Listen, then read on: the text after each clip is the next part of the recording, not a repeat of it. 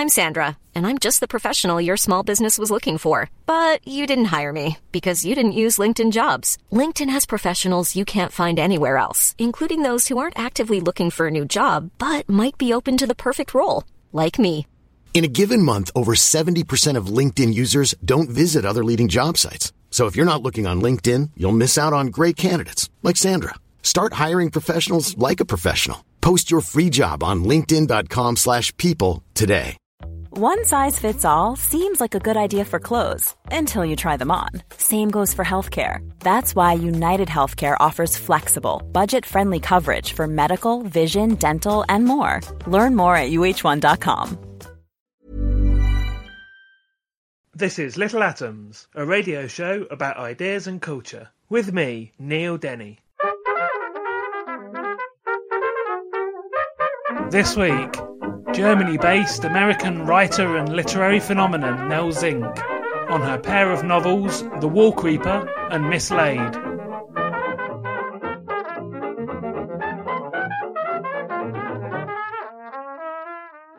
Today I'm talking to Nell Zink, and at this point, normally I read out a little intro blurb, and I've got two today. So, Nell Zink was born in 1964 in Southern California and grew up in rural Virginia. She attended Stuart Hall School and the College of William and Mary, where she majored in philosophy. Rather late in life, she got a doctorate in media studies from the University of Tübingen, Germany. She works as a translator, and she lives in Bad Belzig, south of Berlin. But I don't work as a translator, I'm a writer now. But also in the past, Nell Zink worked in the construction, pharmaceutical, and software industries. And as a writer, she founded an indie rock fanzine in the 1990s, and her work has appeared in various publications, including N plus one. And she's the author of two recently published novels, The Wall Creeper and Mislaid. And the reason I wanted to read both of those blurbs, the second one from the book, is because they sort of explain quite a lot. They're still quite inadequate in explaining your rather interesting life story. Does it really say I live in Berlin? That one does. In the book? Zink lives in Berlin. Oh, I guess I should have proofread that after all. Oh, yeah, because you don't live in Berlin. No. You live south of Berlin. I live south of Berlin, about an hour south in Bad Belzig. I think to um to, to, may- to anyone in England or America, that distinction Nah. probably isn't very important. And maybe it? I'll make it to Berlin one of these days. Well, let's talk about how you um how you ended up south of Berlin. First of all, let's talk about how you got there, and then we'll talk about how you became a writer. Well, I was first in Germany in 1983, and that's a while ago now. Hmm. But I, I went there for no good reason. Like after my sophomore year of college in the summertime, and I ended up staying for an extra six months or so until like the following March, and learning German. And I kept up with it mm-hmm. simply because I there were a lot of German writers I liked. I, I had learned Spanish in school, but somehow didn't find myself voluntarily reading a lot of Spanish language literature. Whereas with German, there was just so much that I liked, you know, this Robert Musil and Kafka and stuff. So I was reading a lot of German in my free time in the US, and then I had made these German friends, so I kept coming back to Germany. And southwestern Germany, nowhere near Berlin. And there was a wall and all that back then. So I, uh, in the year 2000, I was sort of at loose ends, um, not sure what I, where I wanted to be, and a friend of mine in Germany, in, in Tübingen, near Stuttgart in the southwest, was just moving out of her room. So I thought, oh, I'll take her room. So I moved there and not really intending to stay forever. Maybe I sort of had a five year plan. I thought I would sort of goof off for a year and then maybe look for work, but I ended up goofing off for way more than a year and eventually not even looking for work. I just had people realize that I could speak both German and English and they began to offer me translating jobs. So I ended up staying. And then about a little more than two years ago, I moved to northeastern Germany, which is radically different. And so you were translating, so you were writing to No, a certain no, extent. No, no, no. Writing is when you make stuff up. You were working with You know, words. ev- no, everybody who has the privilege of writing a caption for a picture in the newspaper is way more of a writer than you are as a translator. Mhm. You know, a translator, your your job is to conscientiously recreate the work of someone else in a foreign language. It's very, very menial work. But there was some times where you were. I mentioned the the, the fanzine, It was called Animal Review. Animal Review. Yeah, that was that's ancient history. That was way back in the '90s. That era, hmm you may remember. I do remember the Yeah, nineties. yeah. Okay, that's Yeah, good. I wasn't a reader of Animal Review, as it, as No. it turns out, not many people were. No, it was only it had a circulation of about eighty, but it you know it was eighty of the right people. It, and I sent it to people who also did fanzines. You you, you make these fanzines to Mhm. trade for other fanzines and for record labels, so they'll send you records, uh, CDs and singles and LPs and stuff. Back then there wasn't this vinyl craze, so it was mostly CDs and then uh, 45 RPM singles, and then we'd review them.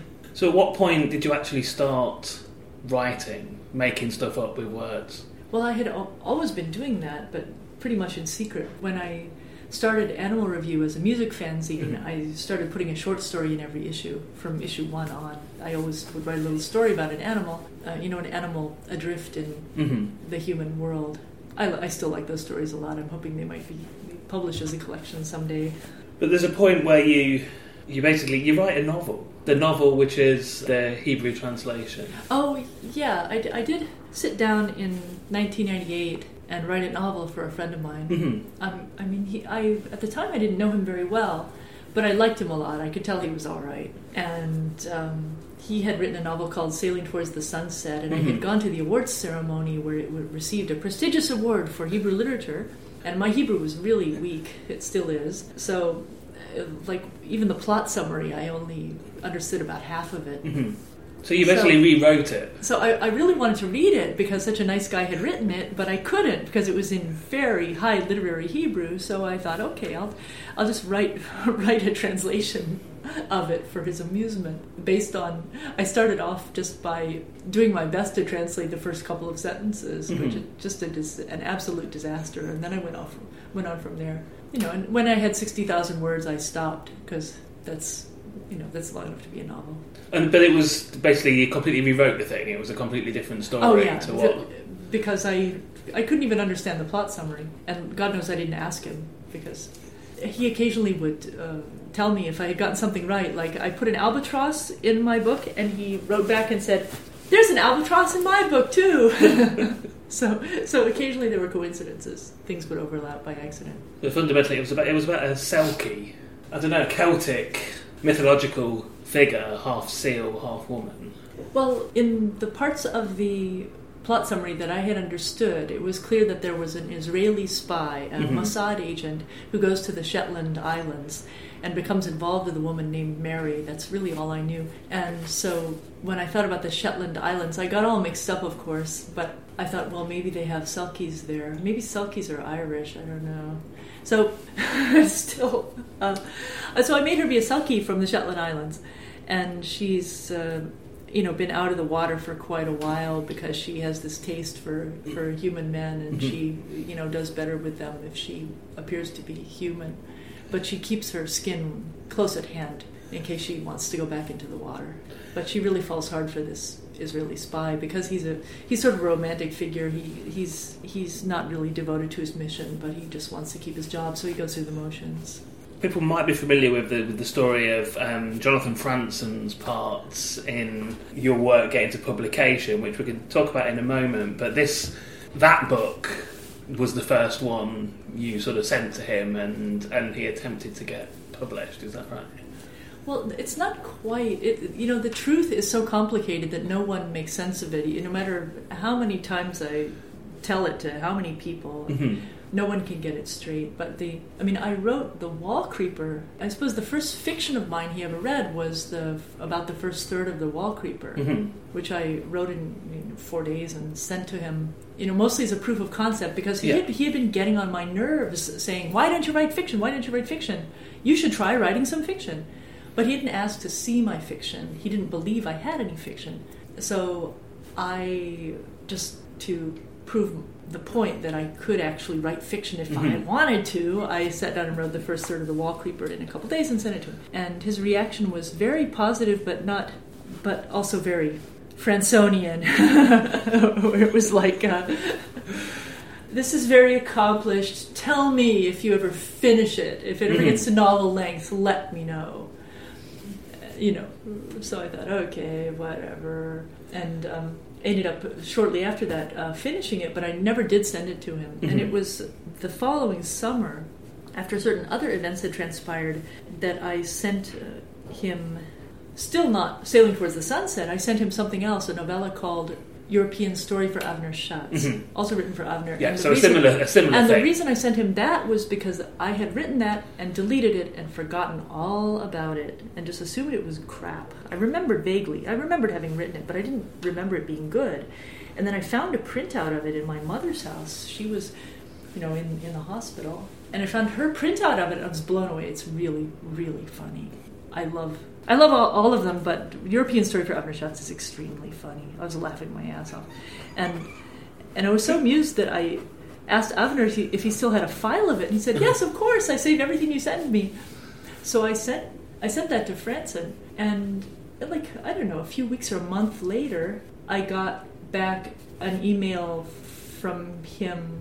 I mean, we were we were in touch, but he he read this, and suddenly he started to respect me. I think because his response to that manuscript. Well, I think when he realized that I wasn't kidding, that I wasn't lying, that it mm-hmm. really was true that I wrote these things that were quite decent, quite publishable, and that I would just delete them and forget about them. I guess he mm-hmm. thought I was kidding. And that's when he said, "Send me everything you've got," and that's when I sent him "Sailing Towards the Sunset" by Avner Shats, mm-hmm. um, which he liked enough to try to get it published. I'm Emma Jane Unsworth. Go and read some great new journalism and explore the interview archive at littleatoms.com. So was that one just more complete, or was it just because he, he preferred that one? Well, it's it's more complete. It's longer, but it's also very. It's sort of sweeter and warmer and more vulnerable. Partly because it really was written as just a series of letters every day, yeah. and it's uh, like twenty four letters uh, written in twenty four days in December, like an advent calendar. So it, there's a lot of personal stuff in it, and it, it's very charming and cute in a way that my when I know a bazillion people are going to be reading something, I don't tend, not yet at least. Maybe in the last thing I wrote, but I'm getting more used to the idea of people reading my work, and I'm getting more open and relaxed about it, and Mhm. not as scared of people. But there are plenty of reasons to be a little bit cautious and circumspect about what you tell the world. We'll, we'll move on to talk about the two novels. I, I'm in a similar position to Franzen. I've read about a third of The Wall Creeper, but I've, I've read all of Mislaid, so in this interview we'll talk Yeah. more about Mislaid. But um, you just mentioned, first of all, we'll, we'll talk about what The Wall Creeper's about first. Um, you mentioned that you know you tossed off in three days something to send to him, Yeah. something to send to him to prove that you could write. And indeed, that seems to be, throughout reading about your work, a theme that you write very quickly. Let's just talk about that, that idea, that technique of writing stuff that quickly. You certainly can't tell reading the novel. They don't seem like a, you know, that sort of stream of consciousness, first thing that's come out, put down on, on paper writing. So does that, how does that work for you, writing at that speed? I think it works. I guess either because I'm talented or because I've practiced a lot, but I, or maybe because I don't like suspense. Mm-hmm. I, I tend to keep things fast paced, keep things moving because it it like bothers me when I'm writing to have some even a minor climactic event and write it and wait to write it the next day. It like bugs me. I would rather you know resolve the Mhm. tension as fast as I can.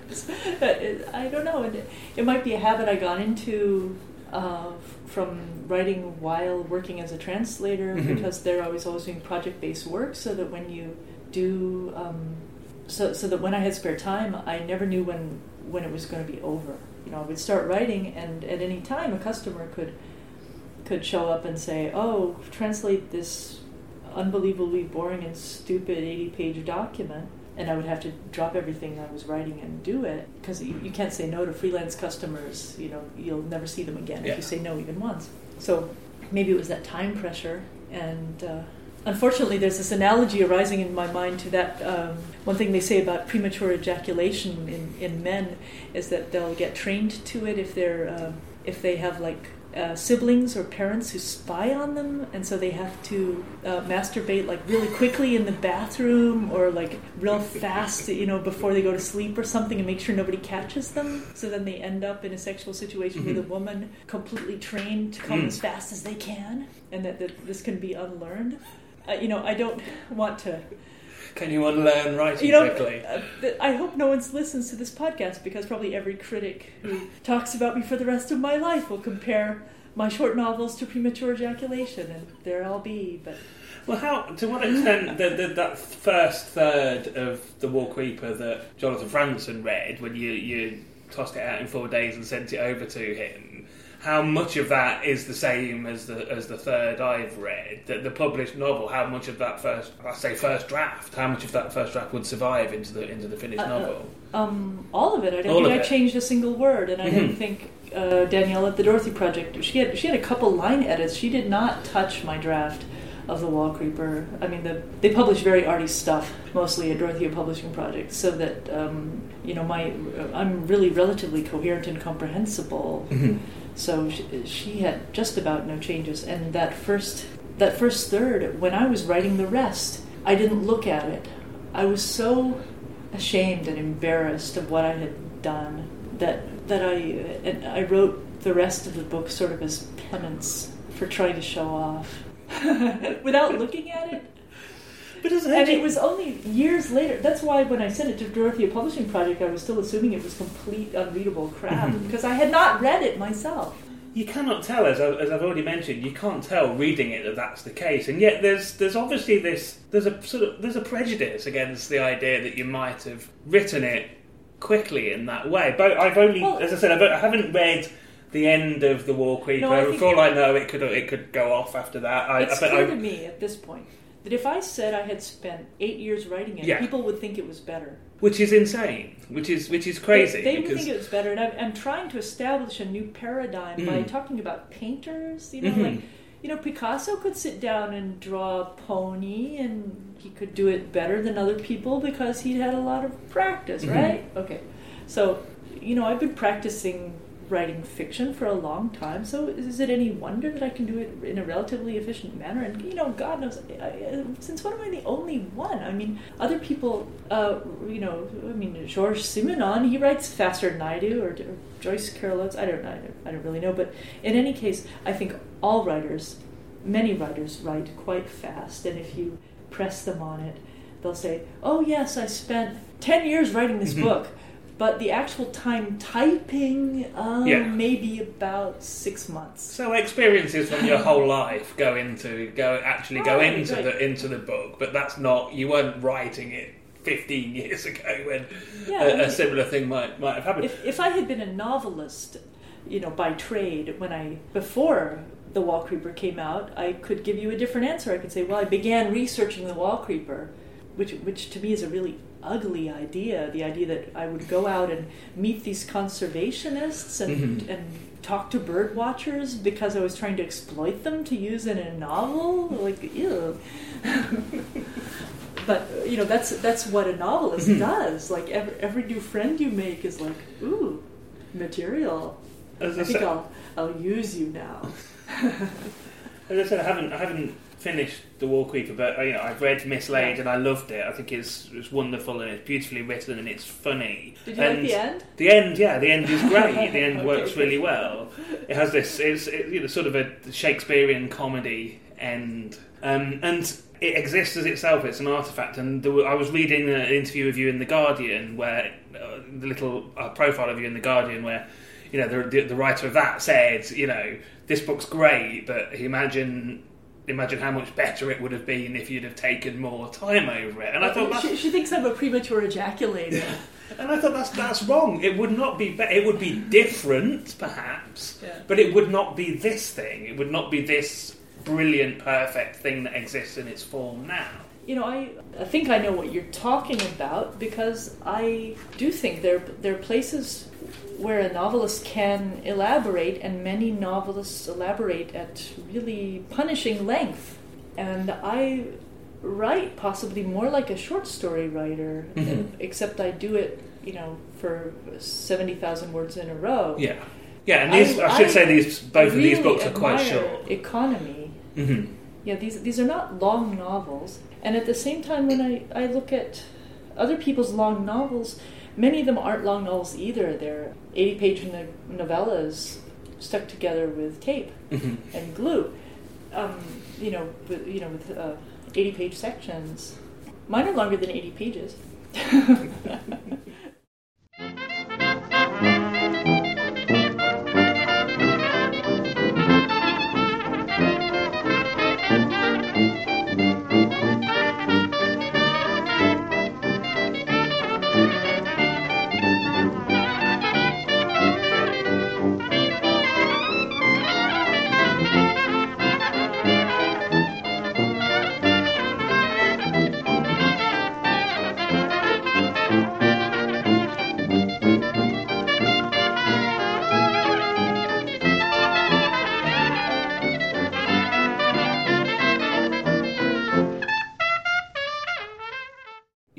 Little Atoms. I'm Neil Denny. Today I'm talking to Nell Zink, and we're talking about her novels, The Wall Creeper and Mislaid. And now let's talk about The Wall Creeper for a little. First of all, tell us, well, tell us what it's about. What's the story of? Uh, well, The Wall Creeper is about a young woman who just is very bright, but a bit directionless, like many young women. She marries a guy who's a little more purposeful because his secret obsession is bird watching. And uh, because he is a pharmaceutical researcher, uh, she ends up moving with him to Bern, Switzerland, where they acquire a unique pet called a wall creeper, which is a, a bird that's a very common bird, but very hard to see because it breeds very high above the tree line in rocky outcroppings or rock faces high in the Alps. But they have one in their home. And, you know, it's hard for me to say what that book is about because you, you give it a try. Um, well, shall I? Shall I try and say what it's about? Having only read a third of it. Yeah, so Tiffany and Stephen, they, they live in a flat in Bern. Um, there's various infidelities. There's a quite a, a you know a long discussion over the, the merits of uh, anal sex in the first third of the. Yeah, she, the, the, she does go a bit on a bit of a crusade against anal sex. But as I said, I, I wrote it for Franzen, and, and I don't know if you've read Freedom, his book, but Mm. there's you know there's a place in his heart for anal sex, obviously. And I asked him once, you know, well, he no, he volunteered the information. I, you know, I made a joke about it, and he said, "Well, I've had anal sex," and I was like, "Well, I didn't even want to ask because if you know if a man says that, you, he's kind of saying one thing, whereas if a woman says it, she's Mhm. saying another. Yeah. So we didn't go into detail. But in any case, I just wanted to clear up what I thought were some misconceptions about anal sex. So I admit this, you know, okay, it's a theme in the novel. Okay, these things happen. Um, the book was originally published under an imprint called Dorothy.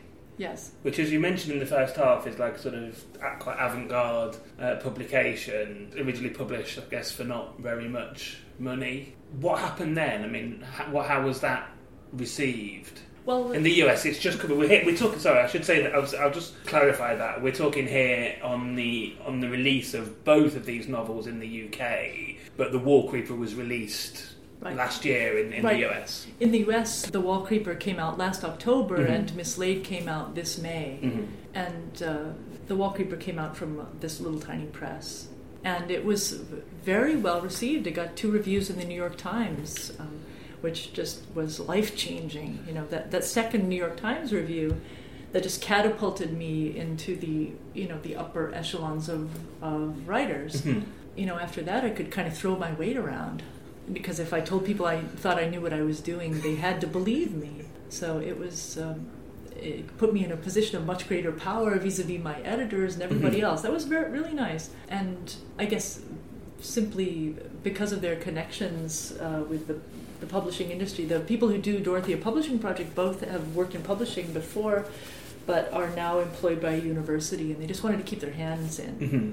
you know stay stay connected with publishing by doing this little sort of hobby like project with two books a year. Yeah, but then suddenly you're, you know, there's there's huge sums of money being bandied about. Ah, well, huge. It's you know. Well, considerably bigger than the first one. Okay, yes, but I think anybody who dreams of a big advance should dream really big. You know, don't dream of a couple hundred thousand. Dream of millions. That's what fantasy authors get. That's what genre authors get. They get millions. And why? Because the tax man takes half, and they pay it out to you in dribs and drabs over a period of years. So it's kind of just like having a, a regular middle class job Mm-hmm. with a three or four year contract. It's not wealth. And so if you really want, if you want to buy a house or a Rolls or something, you're going to have to not only get that advance, but have a huge bestseller. Mm-hmm.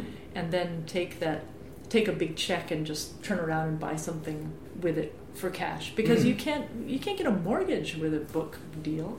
You know, it's only it's only income for two or three years. But then they're not giving you that massive advance because they're nice. They're obviously anticipating No, a, I- a I- huge bestseller. I think they're doing it because they're nice. really, I can't think of it any other reason. Well, I was going to say, you you know, one one of the things you mentioned previously was you know you hadn't necessarily published stuff before for a, for more than an audience of one because you never thought it was any good and thought anybody would want to read it.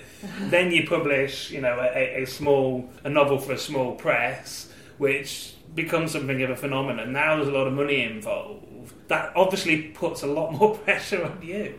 Well, it's pressure, but um, as uh, it's not that bad because I, mean, I think the publishers financially the publishers out of the woods way before I am.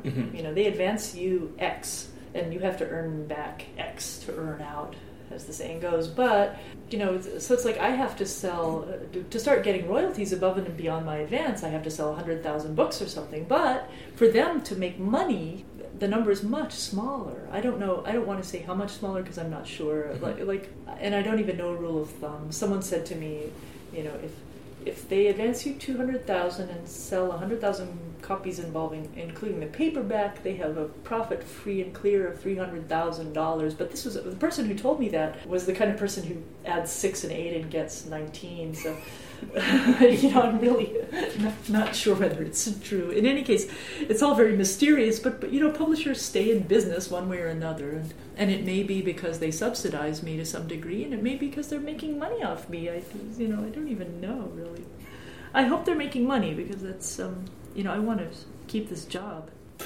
Let's talk about Mislaid for a bit then. So it's set, or it starts, it, it, it goes over a few decades, but it sets in sort of 60s post segregation rural Virginia, which is where you grew up initially. Did. so let's talk about what was that place like when you were growing up? Well, the, up? the it's not post segregation. You know, segregation was officially over, but you know, continued under other names. um, you know, it, it officially ended in the fifties, but then you know they instituted school voucher programs that you could go to any school you wanted, and you know, lo and behold, all the black children wanted to go to black schools, and all the white children wanted to go to white schools. Mm-hmm. Who know? You know, who knew? and so on. So when I actually moved to Virginia, which is in like 71, as an eight year old, segregation, uh, well, integration was relatively fresh and new. And the situation on the ground was that schools had tracking, they had an academic track and a vocational track starting in, you know, pretty early grades. And uh, you would have in any kind of enrichment program or in the academic track, you would have your token black person. To make the class integrated, you have to had to have at least one person who was black, but otherwise it would just be white.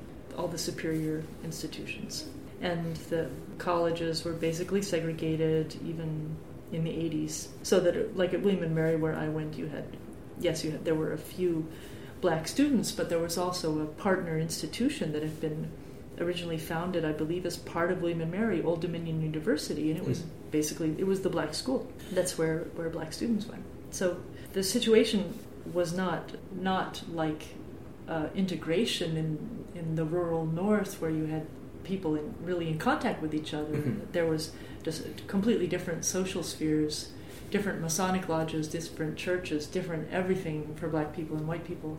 So it was you know it was more like apartheid.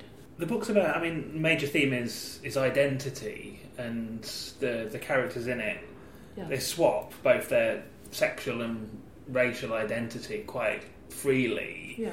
Um, both because sometimes they have to, but also just because they feel like it. Well, that's, again, I'll ask you to One size fits all seemed like a good idea for clothes Nice dress. Uh, it's a it's a t-shirt. until you tried it on. Same goes for your healthcare. That's why United Healthcare offers a variety of flexible, budget friendly coverage for medical, vision, dental, and more. So, whether you're between jobs, coming off a parent's plan, or even missed open enrollment, you can find the plan that fits you best. Find out more about United Healthcare coverage at uh1.com. That's uh1.com. Ryan Reynolds here from Mint Mobile. With the price of just about everything going up during inflation, we thought we'd bring our prices down. So to help us, we brought in a reverse auctioneer, which is apparently a thing. Mint Mobile unlimited premium wireless. Ready to get 30, 30, bit to get 30, bit to get 20, 20, 20, bit to get 20, 20, bit to get 15, 15, 15, 15 just 15 bucks a month. So, Give it a try at mintmobile.com slash switch. $45 upfront for three months plus taxes and fees. Promo for new customers for limited time. Unlimited more than 40 gigabytes per month. Slows. Full terms at mintmobile.com. Hey there, it's Michelle Norris. I'm host of a podcast called Your Mama's Kitchen. When I travel, I'm usually looking for a way to find a taste of home when I'm not at home. And one of the things I love to do when I am at home is entertain. And Airbnb allows me to do that. When I was in California recently, I rented a house that had a great kitchen. And when we were sitting around the table, we we're all thinking, we're in someone else's house. Someone could be in all of our homes as well. If you have a home, but you're not always at home, you have an Airbnb. Your home might be worth more than you think. Find out how much at airbnb.com/slash host. Say, describe what the book is about if you can. If you can do better than the Wall Maybe I did with the wall. Sorry about that. It, it's uh, well, it concerns again a young woman. Peggy is her name, and she is quite sure that she's a lesbian because of some confusing experiences she's had involving her gym teacher. But that doesn't stop her from getting the hots for a male professor. Mhm. So when she goes away to college at a girls' school where she's gone specifically because it's a, a lesbian, a heavily lesbian school, she gets sexually obsessed with a male poetry professor who also is generally gay. But since those lines weren't drawn quite so clearly back then, it was quite common for a gay man to have a wife and children, you know, and maybe, you know, meet up with guys at some wayside by the road every Friday or something, or go to a certain bar. But he did. He would have a gay lifestyle. He'd have a perfectly normal straight lifestyle. Mhm. Well, th- well, this guy is is openly gay. Everybody knows he's gay, and at the same time, his homosexuality isn't something he chose. You know, he was, you know, abused as a child. I made that more explicit in early drafts. My editor wasn't crazy about it, so I took it out. But he's, you know, he might not be as gay as he thinks he is either. either. So these two people get together, and she gets pregnant. But you know, socially, Lee Fleming, the poetry professor, has grown up as a gay man, and his, all his social contacts regard him as gay, and he's in a poetry scene that's heavily gay, mm-hmm. and it's impossible for him to distance himself from that life. So he doesn't really cut her a lot of slack for being a straight woman and boring, and, and she she's very unhappy in this marriage, you know, because they're really it's not the best marriage. She gets pregnant again, but she because of her frustration in the marriage, she continues to think she's a lesbian, and you know, maybe she is a lesbian. It's just hard to tell if you don't actually have sex with anybody what you really are. You know, these are these are mm-hmm. experiences that sometimes have to be tried to be rejected or mm-hmm. accepted. So she's kind of trapped there alone, trying to in a permanent identity crisis. And finally, she just clears out. Uh, she wants to take both her kids and leave her husband, but her son is 10 and refuses to go. So she takes her daughter, who's only two or three, and hits the road. And her bright idea of how she can hide from her husband is by crossing the tracks. She'll just, by moving maybe a couple counties over and saying she's black, she'll stop having any social contact with anyone who might know her husband, Mhm. period. And that's what she does. And so she registers Well, she basically steals the, um, or assumes the identity for her daughter of a dead black child. Yeah, she's uh, to. She figures she'll need a birth certificate to register her daughter for school, so Mhm. she goes to the county registrar and says she needs a birth certificate for a little girl named Karen Brown, who she, she knows is black and has died, and and then gives her child this identity. And yeah, I mean, they're both obviously white people. Right. Well, she. mm, That's the thing that you know people should be aware of. When I say it, it I'm not exaggerating. Mhm. I mean, you, Neil Denny, look. If your hair were maybe a little wavier, maybe if it were longer, you do not look really look much different from the first black governor of Virginia, Douglas Wilder. You know, he was he didn't look Danish. you know, he didn't look like Leif Erikson, but uh, he was black by fiat Mhm. because he was from a black family, from a family that had grown up under that had come up under segregation, subject to all the discrimination and all the exclusion and all the bad treatment black people were subject to. That was his family background, but his appearance didn't tell you he was black. Mhm. He had he had to communicate this. And so Peggy, the protagonist of Mislaid, she has brown curly hair and brown eyes, so she's really not that far off the blackness spectrum. Her daughter, on the other hand, is really, really pale with like silky blonde hair and is also black, which, you know, raises suspicions in people's minds that maybe she's illegitimate or something, Mhm. but you know they don't talk about it. You know, maybe her dad was white, but that doesn't make her any less black. Because if you have a black parent, you you were black. But fundamentally, the thing that makes you black in this situation, similar to, I mean, people in the UK would probably be more familiar with like the old apartheid system in South Africa. The fact that you were black because the bureaucracy said you were black, Right. Well, than apartheid was a little different because um, for people who were, I think, even from there was uh, one sort of lighter skinned native tribe that was considered colored, and uh, South Asians were colored, Mhm. and if you, I think if you were mixed, you could be colored. So there was a middle category, Yeah. whereas in the segregated South there were two categories, just two, and there was white and there was not entirely white. So the reality that I was looking back on, relying on when I was writing Mislaid, because I was my memories of really crazy stuff that I thought growing up. For example, for example, I know that I thought. I I put this line. I give this line to one of the characters about how maybe French people are black because I wasn't sure. But the the fact was, to me, white people were people who look more or less like me. You know, they're pink. They have light eyes. They have little thin lips and oval faces. And then the first time I went to a foreign film and saw, like, I don't know, Juliette Binoche or something, I thought, is she white? Really? I'm not, I'm not kidding. I thought, oh, is she, is she like one of those hot Creole girls you read about? Because she had, you know, full Mhm. lips, which was not a white thing. You know, white lips are like George Bush lips.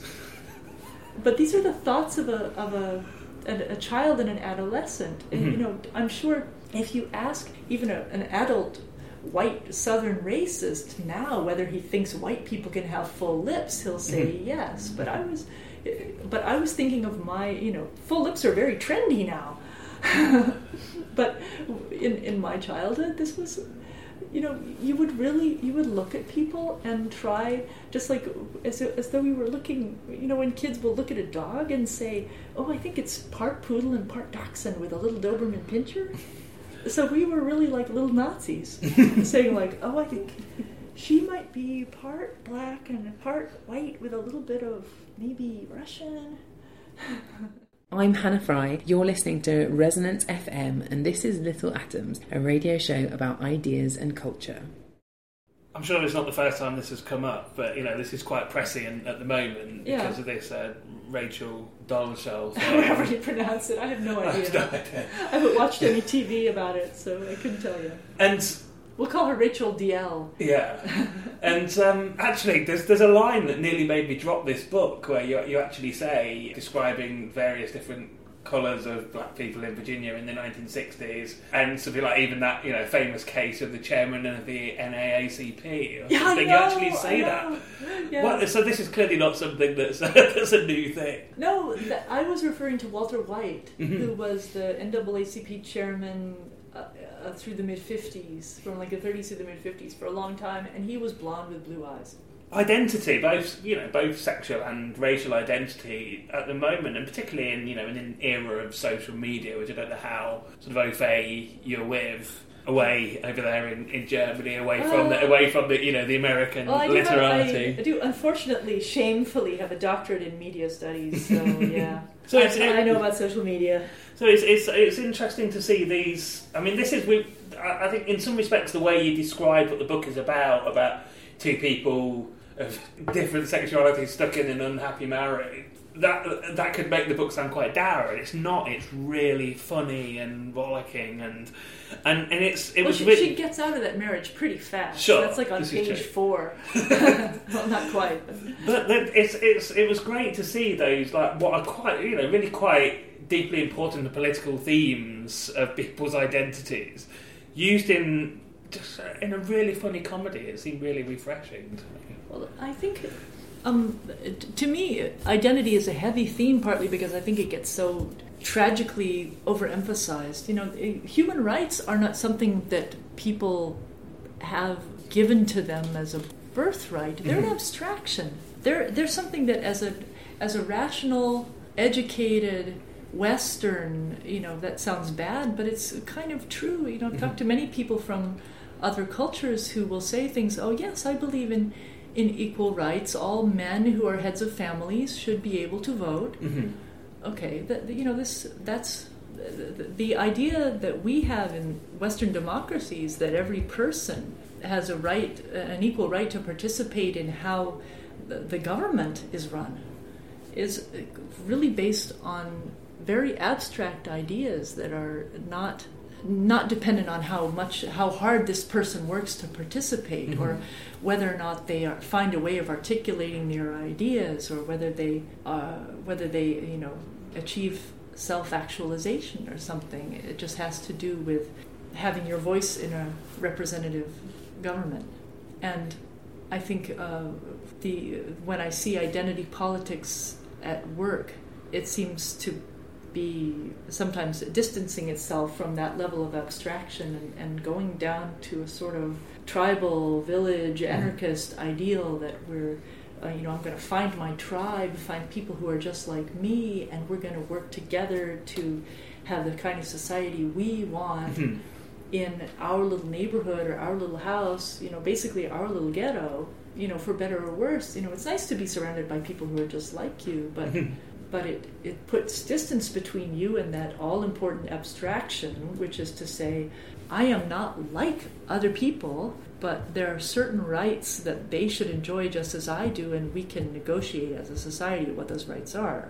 So, in, in the book, I suppose I, I do put in a sort of implicit argument uh, against identity politics because identity can be so malleable, whereas the the individual human being and its need to be free, his or her, you know, no, I guess its is better, right? In, in the age of identity Yeah, in this context. you know, in this context. I'm going to get you to read a bit of, of one of the books, but before before we do that, just just one more thing from me. I, I mean, I've mentioned that I don't know how deliberate this was, but it does, you know, mislaid does have this feel of a, of a of a Shakespearean comedy, you know, mistaken identity as a brother and sister, separated, and then you know, Yeah. coming together and reunited. Yeah. Um, but this also reads like nothing else. Planning for your next trip? Elevate your travel style with Quince. Quince has all the jet setting essentials you'll want for your next getaway, like European linen, premium luggage options, buttery soft Italian leather bags, and so much more. And is all priced at 50 to 80% less than similar brands. Plus, Quince only works with factories that use safe and ethical manufacturing practices. Pack your bags with high-quality essentials you'll be wearing for vacations to come with Quince. Go to quince.com slash pack for free shipping and 365-day returns. When you make decisions for your company, you look for the no-brainers. And if you have a lot of mailing to do, stamps.com is the ultimate no-brainer. It streamlines your processes to make your business more efficient, which makes you less busy. Mail checks, invoices, legal documents, and everything you need to keep your business running with stamps.com. Seamlessly connect with every major marketplace and shopping cart. Schedule package pickups and see your cheapest and fastest shipping options from different carriers with rates up to 89% off USPS and UPS rates. And with the stamps.com mobile app, you can take care of mailing and shipping wherever you are. Make the same no-brainer decision as over 1 million other businesses with stamps.com. Sign up with code program for a 4-week trial plus free postage and a free digital scale. No long-term commitments or contracts. That's stamps.com. Code program.